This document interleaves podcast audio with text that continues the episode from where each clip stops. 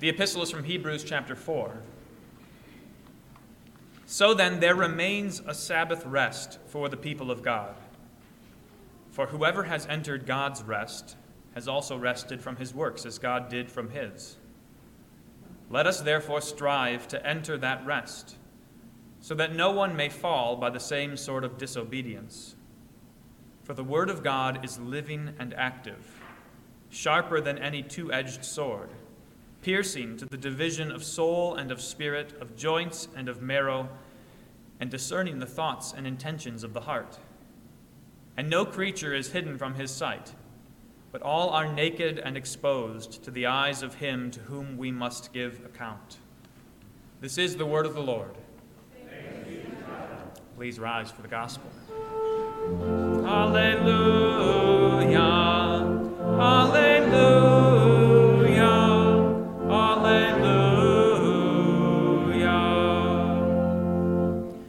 Gospel according to St. Luke, the eighth chapter. Glory be to thee, O Lord.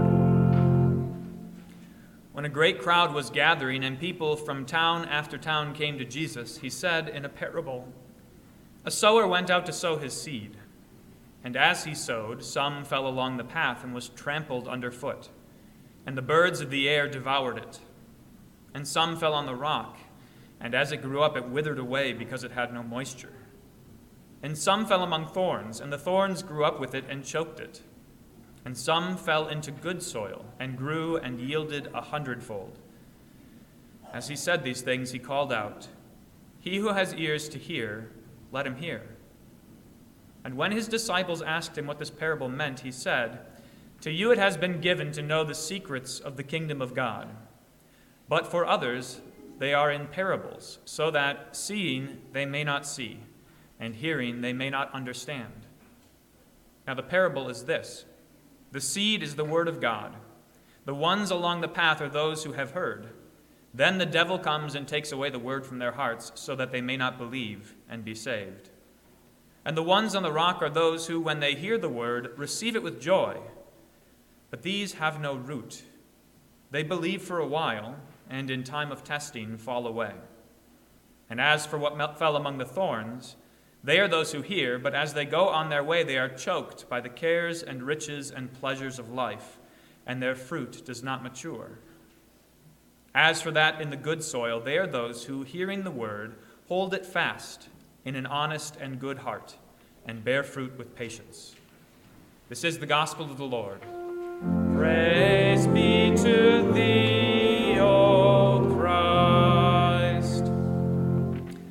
The Word of God makes judgments, it makes distinctions, draws distinctions between people and about things in our world. You heard that in our epistle lesson from Hebrews chapter 4. The author of that letter says that the Word of God is living and active, sharper, sharper than any two edged sword. And he ends up using some language that's actually kind of like describing what a surgeon does. You might expect a surgeon to operate with a knife that can cut, say, between joints, can separate things without doing much damage. Well, the, the knife that this surgeon operates with is so sharp that it cuts straight through bone. It doesn't look for joints to separate things apart, but it cuts straight through. It is that sharp, it is that divisive it makes judgments. God's word makes judgments. It makes the world far more black and white than you and I would like. We prefer a world in which there's lots of middle ground, lots of gray area for us to be at ease and not choose sides and be a little bit unclear about what's right and wrong. But God's word removes that possibility. There is black and white, there is right and wrong, there is good and bad, and there are no no excuses. Maybe you can hear yourself sometimes make excuses. This is the way it usually goes. It involves that little word, but. I'm sorry, but. That's right, but. Right? These excuses that we make, which try to bring us back into that middle ground. But God's word says no. It's either black or white, good or bad, right or wrong. Just think about some of the stories you know from the Old Testament, like, for instance, Noah and the flood. There's a sharp distinction. Noah and his family, eight souls in all, saved in the ark, and everybody else dead, drowned in the flood. Or think about the people of Israel during the time of the Passover. God gave them instructions take that Passover lamb and paint its blood on the doorposts. And in the middle of the night, there were among those who lived in Egypt some whose homes were filled with dead firstborn sons because they had not painted blood on the doorposts. But for the people of Israel, who listened to God and believed in Him and painted their doorposts with blood, their children lived. That's a sharp distinction, a painful distinction. In the middle of the night, a cry went out because the distinction was so sharp and clear. God's judgment was so unavoidable. Now, God's word is very clear about some very practical things the difference between good and bad, between righteousness and wickedness, between the works of the flesh and the fruit of the Spirit. And those distinctions are very important as we go about our lives, knowing what we should and should not do, or the kinds of things that warrant punishment. But there is a more important distinction that God's Word makes clear. That is the difference between those who believe and those who do not believe. Pay attention here. This is not the difference between good people and bad people. This is not the difference between people who have their lives together and those whose lives are run amok. It is a different kind of distinction. It is the difference between those who have heard and believed God's word and those who have not. See how different this is from the kinds of distinctions that the world makes. When the world wants to draw distinctions between people, it does it, say, between rich and poor, between the strong and the weak, between the privileged and the underprivileged, between Jew and Gentile, all of these purely external things. Not so with the kind of word, distinction that God's word makes. His sword is sharper and cuts deeper, discerning the thoughts and intentions of the heart. It has to do with faith and unbelief. Now, because God's word makes distinctions, the church also makes distinctions. And it's worth just pondering this for a moment because these are kinds of questions that often come up. So there are some places where the church makes distinctions just like God's word does. Take, for instance, Holy Communion. So there are some who may and others who may not take Holy Communion. Why do we do that? Why do we do that? It's because we make distinctions the same way God's word does. If we ignored distinctions, if we operated with a great big gray area, we would promote a false unity. We would all gather around an altar, united around something that isn't true. Instead, what do we unite around when we come to the altar of the Lord? We unite around Jesus' body and blood and what it has done for us, and the confession that we share from the truth of God's Word. That distinction is essential so that we don't put our hopes in a false unity.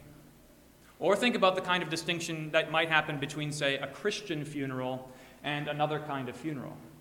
So there are some people who may be buried in the church and others who may not. Why do we make that distinction? Why do we speak clearly and often painfully about whether or not someone was a professing Christian? It is so that, just as God's word makes a distinction between true comfort and false comfort, we do not set our hopes on something that is uncertain, something that is unsure. Instead, we set our hopes on what was believed, what was received the gifts of Jesus. We make those distinctions because God's Word makes those distinctions. Of course, you and I cannot see faith. We cannot see into a person's heart. God's Word cuts deeper, goes deeper to the thoughts and intentions of a heart. But when God's Word brings something to light, say when someone is living outside of the confession that we share here in this church, or when someone has lived a life that was manifestly not Christian, then the church must make those distinctions. But God's word goes deeper.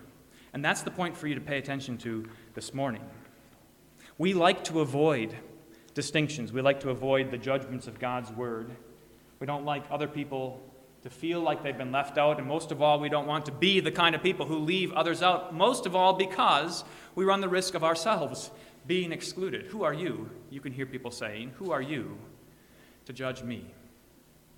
Well, you and I don't make the judgments. God's word does. God's word does. God's word comes to us like a sower sowing his seed, and every time it comes to us, it brings a judgment day. We tend to think about Judgment Day coming at the very end of time, but every time God's word comes to you, every time you hear the gospel, every time you hear God's word preached and proclaimed, it is a judgment day, just as you saw in the parable of the sower. As God's word comes to us, it highlights, it brings to light what we would rather have remain hidden. It uncovers hearts, even if it is only uncovering your heart to you. I cannot see in your heart. You cannot see into your neighbor's hearts but you can.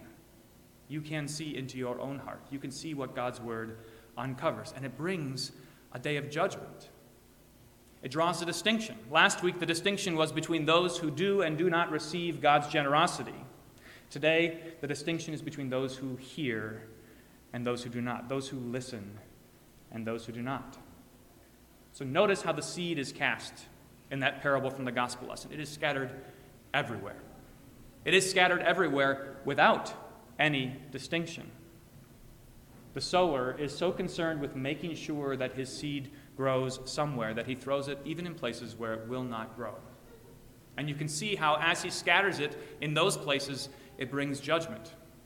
For as the seed was sown along the path, and the devil came and snatched away the word, so that that person would not believe there is a judgment that comes. They had the word, and they did not receive it. They had no time for God's word. They had other things that they wanted to listen to and pay attention to. They had no place for God's word in their lives. And so, the fact that no plant grows there at all is a judgment. It's a judgment against that soil. Or when the plant sprouts up on the rocks and it withers under the sun, because a time of testing has come, God's word brings judgment. That believer that one who heard and sprang up for a moment was a fair weather believer, willing to receive God's word only so long as life is comfortable, only so long as I can be at ease, only so long as it is convenient. And God's word, when that plant withers, brings a judgment. Or when the weeds choke it, as time goes on and other plants grow up alongside that plant, but that person who has believed finds they prefer other things, earthly treasures the cares and riches and comforts of this life, when that person finds that those things are more valuable to them, then the plant is choked. And once again, that plant which dies is God's judgment. God's word has brought a judgment on each of those places. God means for his word to produce fruit, but when it does not, it stands in testimony. It testifies against that soil. You did not believe. You did not receive the word with a good and honest heart. You did not produce fruit with patience, and so there is judgment. Now, you heard in Isaiah that God's word always accomplishes something. It's like the rain that falls from heaven, it always does what God purposes. And it is tragic when the purpose is judgment, when we see so clearly where unbelief has taken root instead of faith. And that means there's a warning. There's a warning in all of these lessons, just like last week. There's a warning do not neglect God's word. If you hear today, if you hear God's word today, do not harden your hearts. That's what the psalmist says as he reflects on a time when the people of Israel had God's word. We actually heard the lesson last week. They were in the wilderness and they were thirsty and they hardened their hearts. Instead of pleading to God for his mercy, they grumbled against him. If you hear God's word today, do not harden your hearts. Instead, listen. Believe. Believe that God is here in love for you. That what He is sowing for you, what He is delivering to you by His word, is life and not death. That he, what He wants to give you is blessedness and not curses that He wants to free you from everything that you suffer in this life on account of sin. Every last thing, down to the suffering that only you know within your heart. But see how deeply God's Word cuts. It goes all the way there. For that is precisely what He intends to cure. The things in your heart that only you know about, that no one can see, the things that you hide and would have hidden for the rest of time, those things God has seen and He has uncovered them. Why? So that he can rescue you from them, so that he can deliver you from them, so that, like a skilled surgeon, he can heal you and make you whole. If today you hear God's voice, if today you have heard God's word, do not harden your hearts. Instead, listen to it. Hold it fast in an honest and good heart, not hiding yourself anymore, not hiding from God's word, but being exposed so that He can make you whole. This is the hope for you and me. That in spite of those obstacles that are plain as day in the parable of the sower, the devil, the world, and our sinful nature, in spite of those obstacles, still, God's word is sown, and still, some of it grows. And some of it produces such abundance beyond measure, beyond what anyone would expect. The miracle of this parable, the miracle of God's kingdom, is that anybody believes. The miracle of the gospel is that you are here today listening to God's word, believing. It's an amazing thing, something we should never have expected, and yet here you are. The sower is sowing his seeds, and they are growing. You don't need anything added to it. You don't need to take soil and add all kinds of fertilizer and pesticides and herbicides to make something grow. All you need is God's word planted. There are no tricks or gimmicks here, there's no decision for you to make. All you must do is hear the words. Listen. The Lord loves you, He is your shepherd who wants to give you rest. Hear it and believe. It's important for us to have as clear as day these distinctions between belief and unbelief, between good and bad, between right and wrong, between false comforts and true comfort. It's important for you to have clear as day what this seed is that is sown among you. So let me tell you again something you have heard countless times before. Let me tell you again what the gospel is. You were lost. You were dead in your trespasses and sins. You were bound for the grave. You lived a life that was nothing, that only warranted judgment, that only warranted hell. That is where we all were. But God saw fit in the fullness of time to send forth his Son, something he had prepared to do from the beginning. When God spoke to the serpent and said, Eve's offspring will crush your head, he was making a promise all the way back then for you. Because God saw fit to save you, to call you out of death to life, to bring you out of darkness to light, to bring you from the suffering that you experience in this life on account of sin, to bring you to peace and joy and wholeness. This is the judgment of God's word that gives us hope. Because while you and I have deserved every last bit of judgment that God's word has judgment against sin, judgment of hell, judgment of an eternal grave what has God done in Christ Jesus? There he is on the cross, set apart from mankind, reckoned with sinners, counted among the unrighteous. Jesus suffers the judgment that you and I deserve. God's word makes a judgment, it cuts deep on the cross. And what does it say? It says, He is counted among sinners so that you and I, you and I may be counted among the righteous. That is the judgment of God's word that is most precious. That is the judgment of God's word which makes believers. That Christ died on the cross to forgive your sins, that he poured out his blood, so that even though you die, yet shall you live. In spite of the obstacles, the hazards, the obstacles that you and I put up in the way, the ways we try not to listen to God's word, our efforts to plug our ears, in spite of all of that, God is here today, even today, again, speaking his word to you, giving you the forgiveness, life, and salvation that was won through Jesus on the cross. If you hear God's word today, do not harden your hearts, but instead believe. God has called you, He has made you His children, He has washed you clean, He has restored you, and He has promised to you every good thing. Listen and believe. You have been chosen. You have been chosen by God. Hold fast to those promises. To God alone be all glory, now and forever.